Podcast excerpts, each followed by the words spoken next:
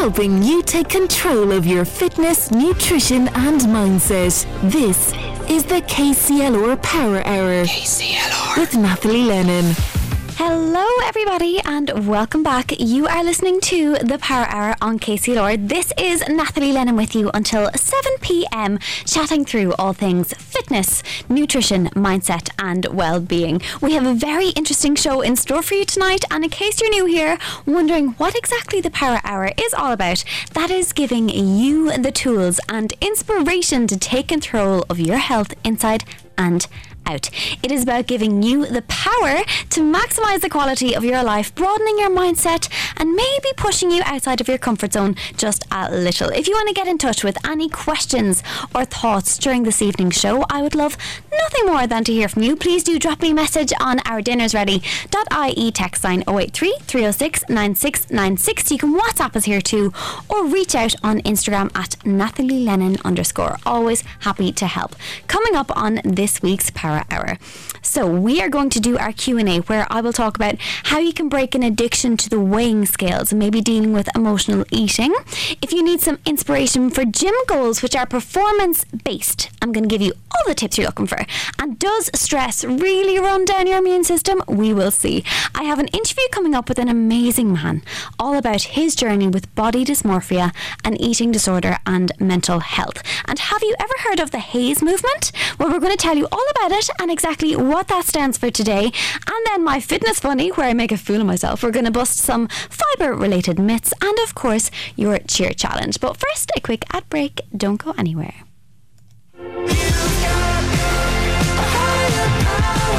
The KCLR Power Hour with Nathalie Lennon. Have something you want answered? Just let us know. It's the Power Hour Q&A. Hello and welcome back. Okay, so as I said on our Q&A this week, this is a question that I got in. More so a statement to begin with. I am an emotional eater and addicted to the weighing scales every morning. If it's higher, I feel worse and eat more. How can I break my addiction to the weighing scales and this vicious cycle? Now, this is a very good question. We have touched on it slightly before, but I figured it was one worth diving into again as we get closer to summer and summer holidays, and the words bikini body tend to be thrown around in the media a little bit more. So sometimes we think daily weighing will be a good way to inspire us, to keep us on track or refrain from maybe eating more, but daily weighing can often lead to increased emotional eating rather than actually decreasing it. So, did you know a study in 2015 tracked participants over 10 years and showed that self weighing is associated with increased weight concerns and depression. That's one to remember. So, if you're an emotional eater, weighing yourself can be one of the most effective ways to really feel bad about yourself. But ironically, a good or bad scale number can both trigger overeating because often we celebrate if we see it down or we eat more if we see it up. So, now, a lot of people do find daily weighing helpful. I have to put that in there. It won't affect everyone negatively. I'm not dissing it completely. If you have a coach that's supporting you through the process too, it can be really helpful and it can be a positive, but not if you feel you're a strong emotional eater. So, firstly, you know that we're all human and it's okay to emotionally eat to a degree, of course, but for the majority of us, if the scale is down, you feel better about yourself and we want to break that habit. So, how do we do it? Move away from external validation and towards internal validation. So, ask yourself questions like what kind of movement energizes you? What kind of movement do you enjoy? What kind of food gives you energy you need? What kind of food feels good? Are you working with your body or against it. If you really need data from the scales for like a medical reason, maybe you can discuss how you feel about this with the doctor first. But just ask yourself, what will the scale tell you? That you're healthy? That you're a good person? No, it won't. So become a conscious eater and try and break that relationship a little bit. Remember, change is always scary at first, messy in the middle, but worth it in the end. Now, my next question I had someone wondering if I could share some inspiration for gym goals which are performance based rather than aesthetic based. And I love that because we often think going to the gym has to revolve around body image or looking a certain way or building a certain muscle group. It doesn't. Building performance based goals, which are smaller and more attainable can honestly keep you so much more motivated and enjoying the way you move. And each week, if you see yourself getting stronger or better at a performance goal, you're going to feel more motivated to train regularly. So, just some examples. Now, this depends on your age or your ability or your injury history. But maybe you look at how many workouts you complete in the week, the distance that you covered on a walk or a run, the exercises you completed, what weights you use, how many sets of reps you do, or maybe it's your daily step count. And next week you can improve on all those. Or maybe it's something like doing a push up or a chin up or doing 10 of them. Or maybe it's something mobility related like doing the splits or reaching your toes. So I hope that answers your question. And then really quickly, someone asked me, does stress really run down your immune system? So just the answer is yes, pretty much, guys. I always get run down if I've a if I've a, a really busy week. I would tend to catch a cold. So just remember, it is no coincidence that you may tend to get sick or run down after a big project or feeling emotional. Maybe at home there could be something going on. Stress literally affects all systems of the body. It decreases the body's lymphocytes. So the white blood cells that help fight off infection are decreased when you are really stressed. So remember that you need to look after yourself a little bit more and keep those stress levels low.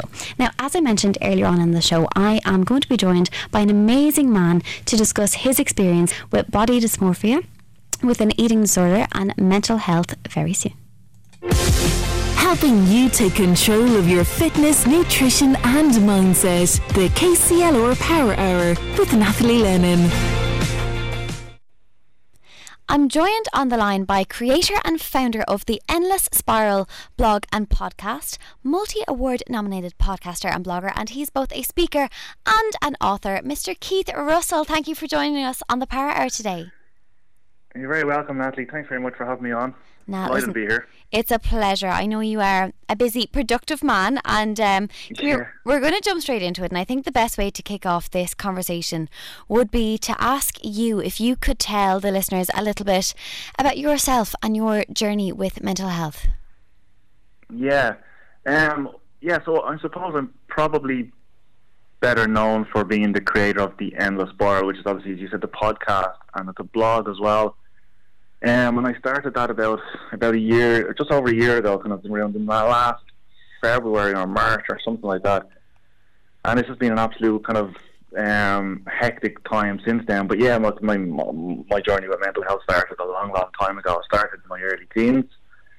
Um, started kind of suffering from anxiety in my early teens. Um, the anxiety just turned into just a kind of um, of a severe dislike for myself. Mm-hmm.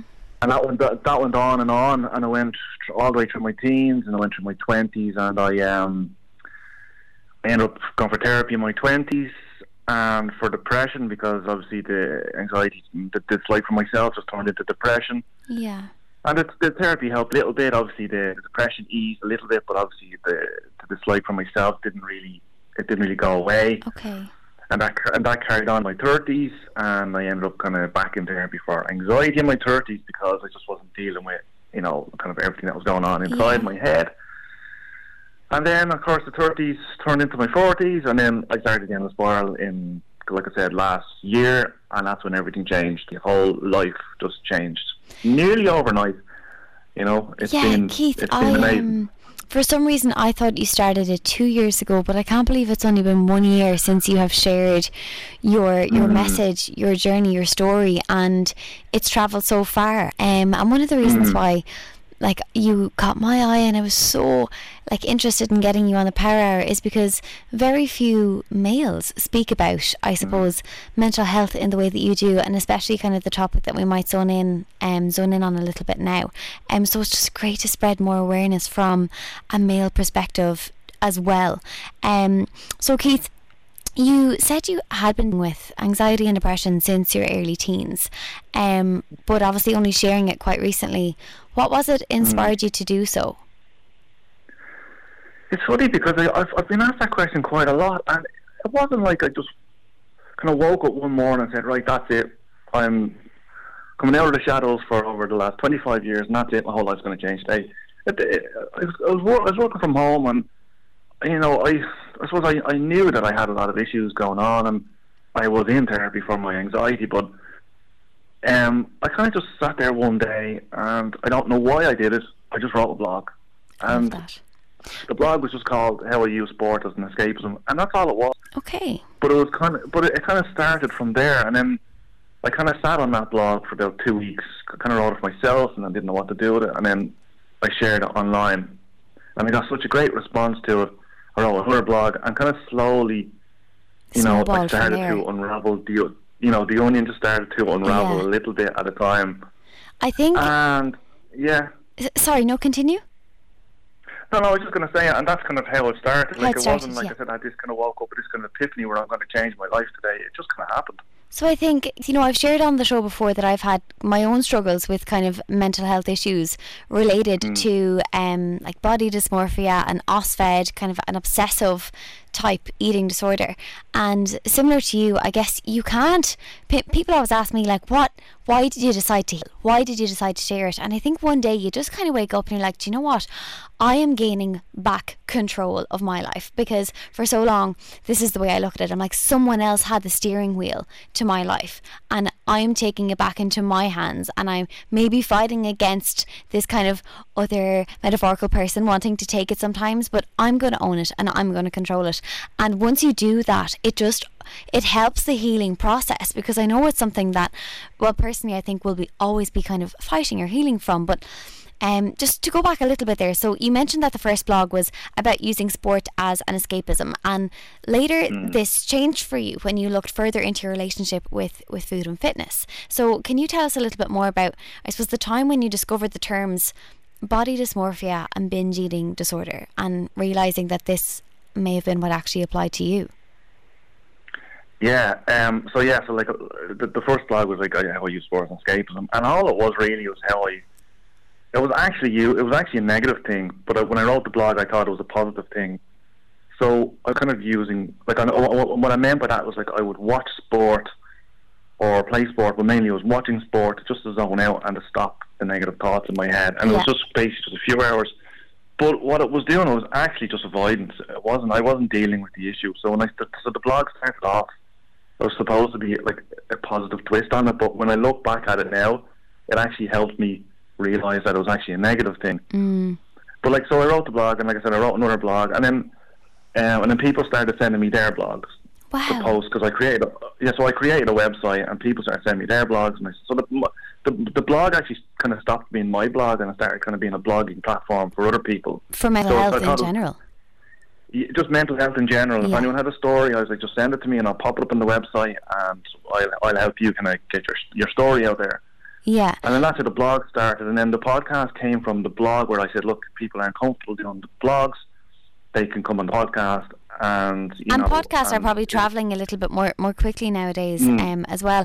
Exactly. Keith, I totally relate to you saying that you know you had an escapism method for dealing mm. with, I suppose, or for not dealing with the emotions that were more deep rooted. Because for me, my mm. escapism was exercise. So you can see how it became yeah. kind of this vicious cycle. Again, it was probably as a result of, mm. of not loving myself and and mm. not loving my body that we find different escapism um, methods. For yours, it was watching sport, but then later you kind of. Mm. You transitioned into seeing that it was more kind of body dysmorphia, which was the term. Yeah. Um. So, would you mind, I suppose, diving into this a little bit? Yeah. Yeah. So, um, obviously people had picked up on maybe some things I'd said on the podcast and some on the blog, and a few people had mentioned body dysmorphia to me, and had I ever looked into it? I'd never heard, excuse me, I'd never heard the term before. Mm-hmm. I was like, what the hell? I said, I better go and research this in case I someone, you know, I'm doing a podcast on or, or whatever. And all of a sudden I looked it up, and that's when it all changed. My life literally did change that day. A weight I was lifted. like, oh my God, I have never heard this term before, and I've been living with this condition for over 25 years. Oh my goodness. And uh, everything changed. Like, literally in an instant, everything changed. I was like, I was able to look back and tie everything, tie nearly everything I had done, said, relationships, family, everything I was able to pretty much tie back to the body dysmorphia and the dislike for myself and the anxiety and the depression and me just not being comfortable in my own skin and all these different scenarios and activities and all these type of things were all just started flooding back, and the, like literally the floodgates opened.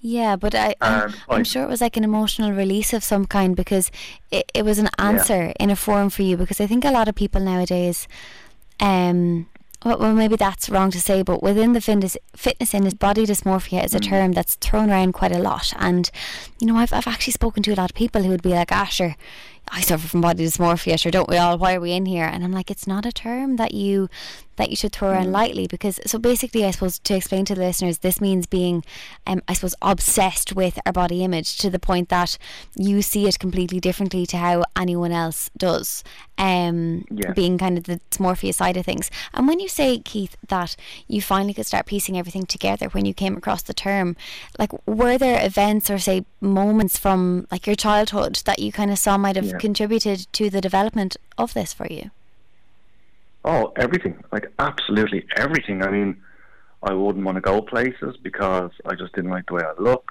And see, the thing is, is obviously with body dysmorphia, it can be about someone's weight, but it can also be about how someone, you know, it might be about your your appearance. It might not be necessarily your weight; it can be your shape. So mm-hmm. for me, like I, I and like I would, and I've said this lots of times to people, and I, I think some like it can be a bit overwhelming for some people to think this, but I would sit there on a daily basis and I would list all the things I didn't like about myself yeah. on my fingers. And when you're telling yourself those things every day, you're eventually going to start believing them. And when you start believing them, that's when you stop. You know, that's when it takes over your life. Yeah. Um. So I did like I didn't like so I put on weight on my lower back. I didn't like my jawline. I didn't like my hairline. I didn't like my wrists we like we body pick. Everything I think is the term. Yeah. You know, body picking. And I used to do it myself. I'd stand yeah. in the mirror and I'd pick mm. out everything I didn't like and yeah. try and figure out how I would change it. But you know, along this this journey, that's where the term, I suppose, mental health disorder is is kind of important to remind people of because you you do come to a point where you can't control the thoughts more and it is a mm. disorder and you do need help and support to overcome this and i know it can be an ongoing battle as someone who's also suffered how did you work to overcome it keith well, I haven't overcome it, and that's the thing, and that's like a, like, it's an ongoing thing. But it's really inspirational for, me, for you to even answer like that. Like that's incredible to put that out there. Yeah, like so but I'm working on it and I'm going in the right direction, and that's all I can ask of myself. Yeah. Um, like like the fact that I was able to put a label on this was very important for me because once I realised that there was a label for this or uh-huh. a term, uh-huh. I was able. I realised Jesus, there's all, like if if there, if there's if there's a term for this, and there's obviously other people suffering from it, and then there's obviously maybe solutions and help out there, and that was massive for me. So I was able to kind of get out of my own head and realise I'm not alone. Yeah. It isn't just me. And then once I started sharing my story, I had so many people coming to me going, "Yeah, like I." And then all of a sudden you realise that you're not alone. This is it. So just once being able you, to share the story was massive for me. Yeah, once you share the story, it's helping you. But I had the very same experience. So for me, the way it was lifted when I heard the term OSFED, which is other specified feeding and eating disorders, where you like tick boxes of some things and not for others, and they looped mm. them all into this one bracket.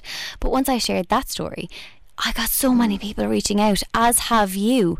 And it just makes mm. everything feel a little bit more kind of supportive when you know there is a whole kind of community out there that are overcoming this together.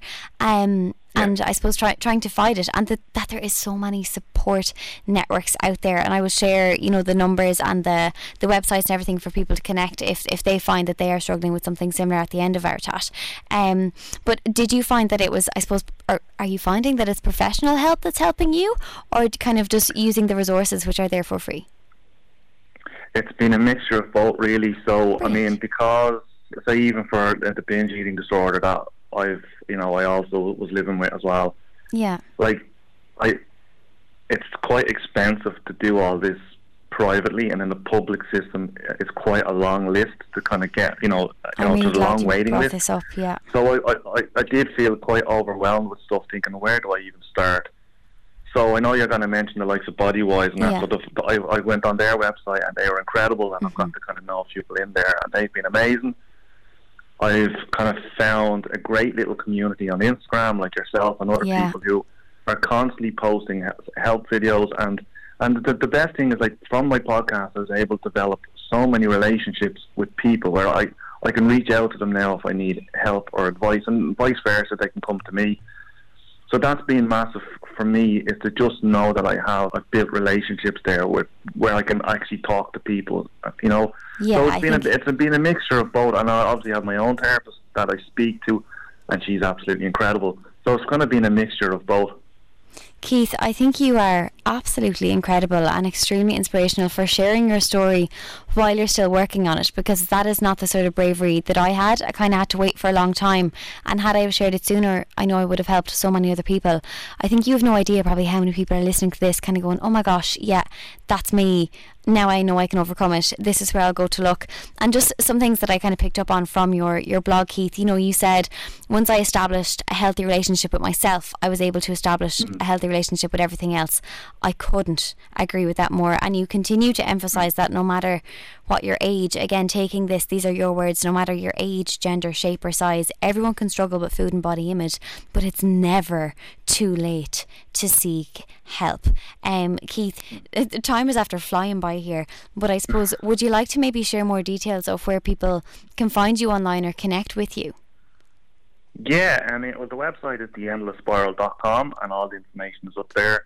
Um, I'm probably most active on Instagram. It's I am Keith Russell, and on Twitter it's Keith underscore Russell, and they're probably the, the three main places um, that you will find me. And if you want to, if you want to come to the podcast, just you can send me a message wherever, and it's the same with the blog. Like I have a little button, and you can upload blogs and that there. So yeah, yeah. And if anyone ever wants to, to you know, even just to chat and come to me, I'm always available as well. Keith, you are absolutely incredible. Listen, it won't. It's not goodbye for us because we'll be in touch very soon about maybe having a longer Yeah. chat for your podcast. Yeah. But for now, Yeah. I'm going to um, I'm going to leave it at that. I can't thank you enough for your time today, Keith, and we'll talk to you very soon.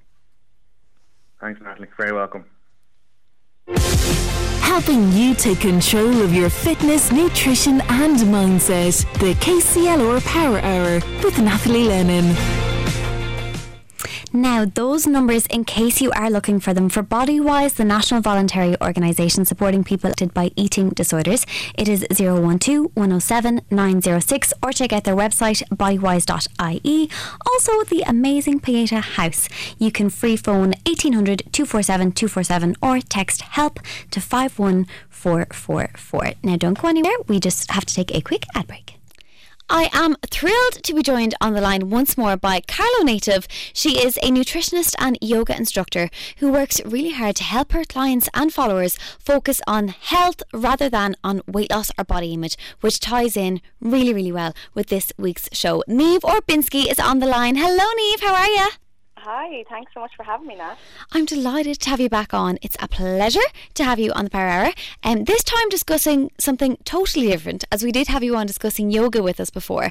And today, what we want to talk about is the health at every size movement, which is pronounced haze. Am I right in saying that? Yes, that's correct. So, can you maybe start off this interview by telling us a little bit about the HAES movement and what it really is? Yeah, sure. So, Health at Every Size, or HAES, um, is a weight inclusive approach to health that doesn't use weight as a marker for health or as a marker or determinant for, for success, let's say. Um, but one of the biggest misconceptions of the framework is that it suggests everyone is automatically healthy at every size, and that's just not the case. Um, it doesn't mean that everyone in every size body is healthy.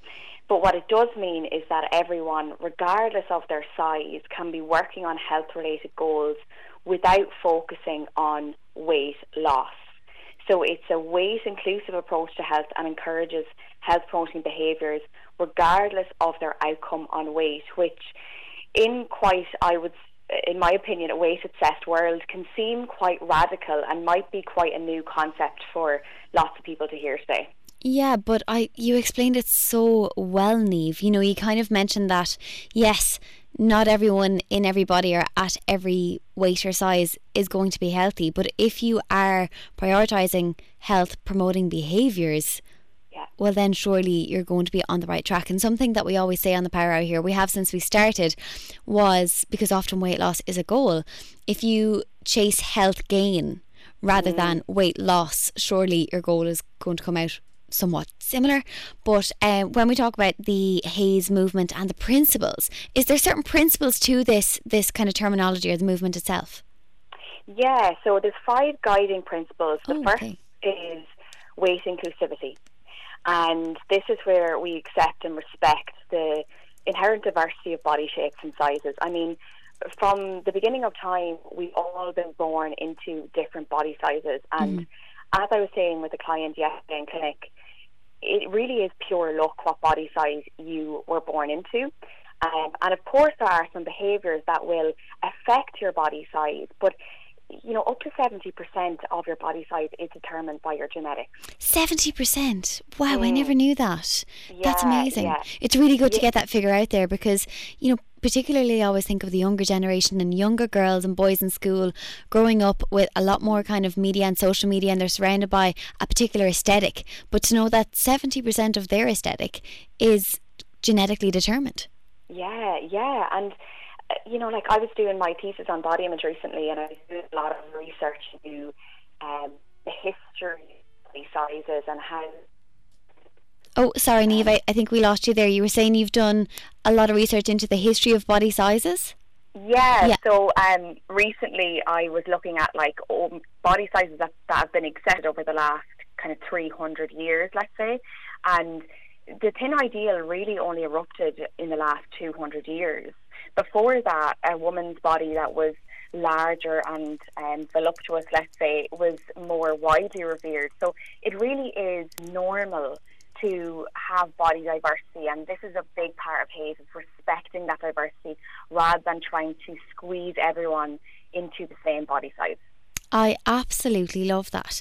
Um, so, Niamh, when it comes to the exercise side of things, you know, because we've spoken a lot, I suppose, about the weight the weight inclusivity and how it's not kind of a weight centric movement.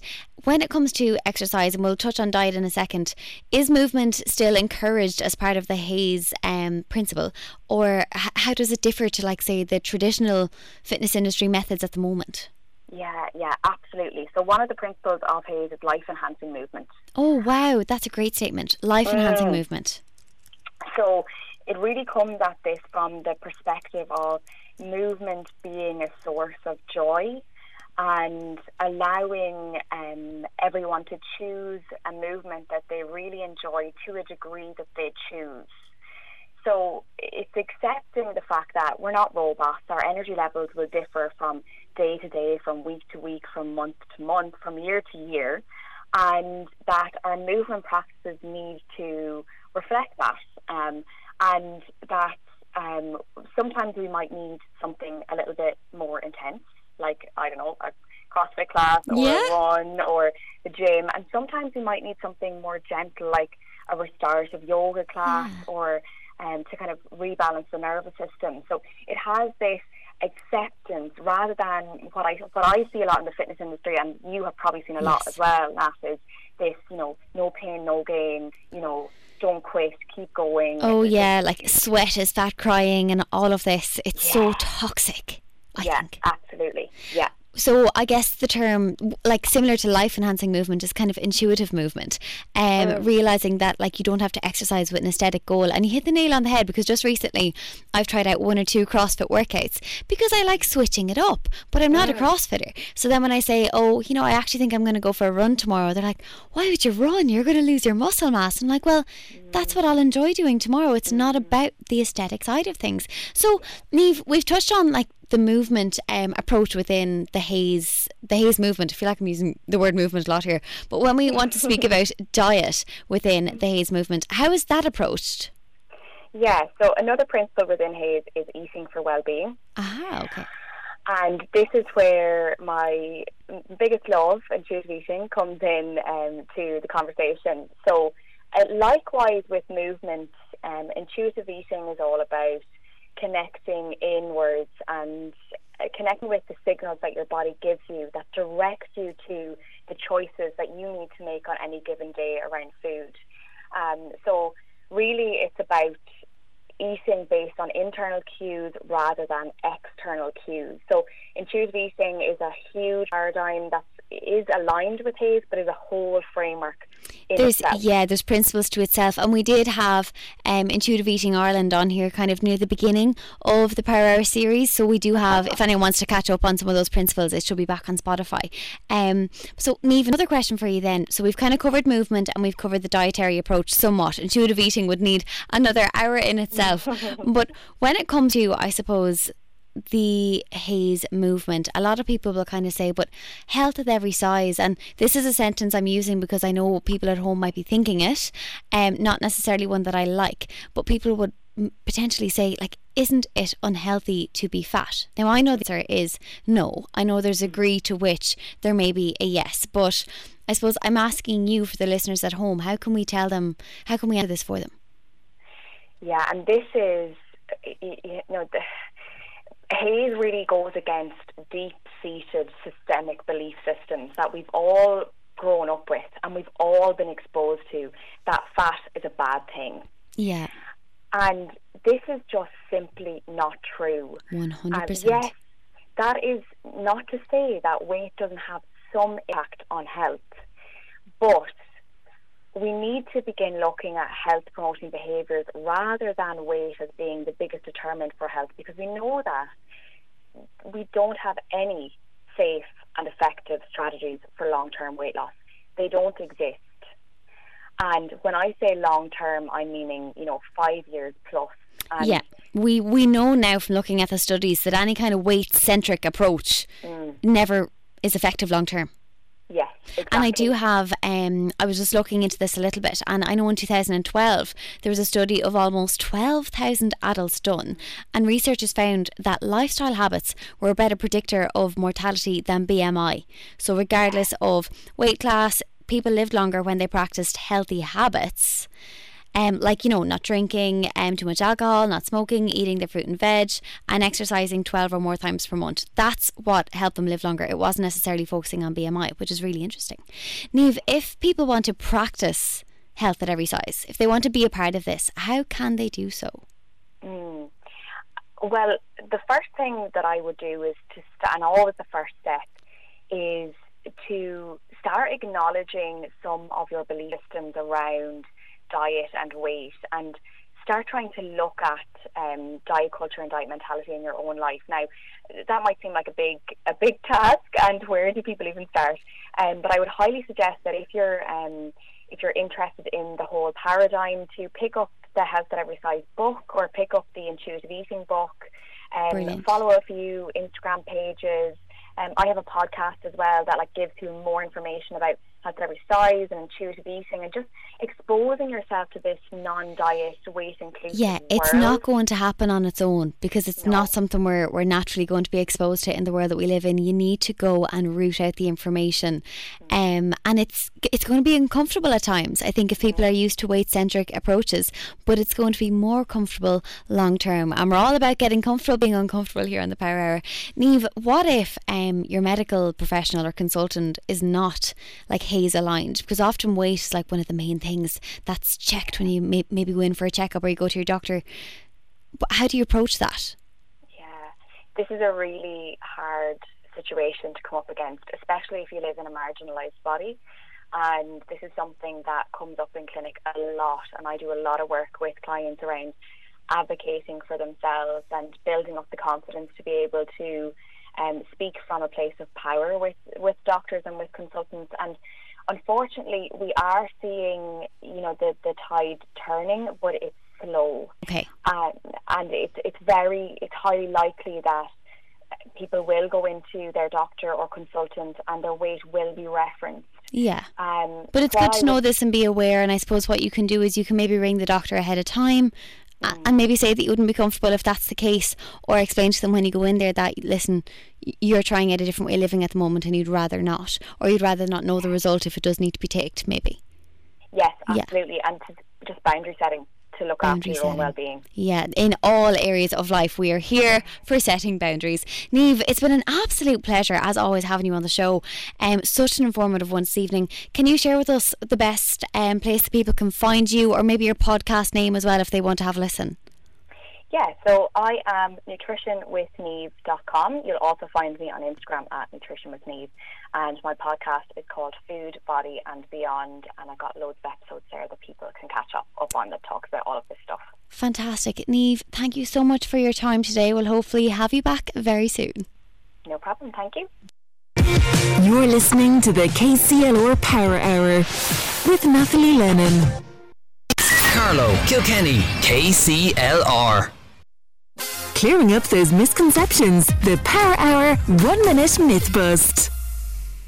Hello and welcome back. You are listening to the Power Hour here on Casey KCLR with myself, Nathalie Lennon. So, our myth bust for this week statement Fibre supplements are as good as high fibre foods you know the answer to this one. Supplements are never going to be as good as food. So, no, this would be false. Many people struggle with getting adequate dietary fibre.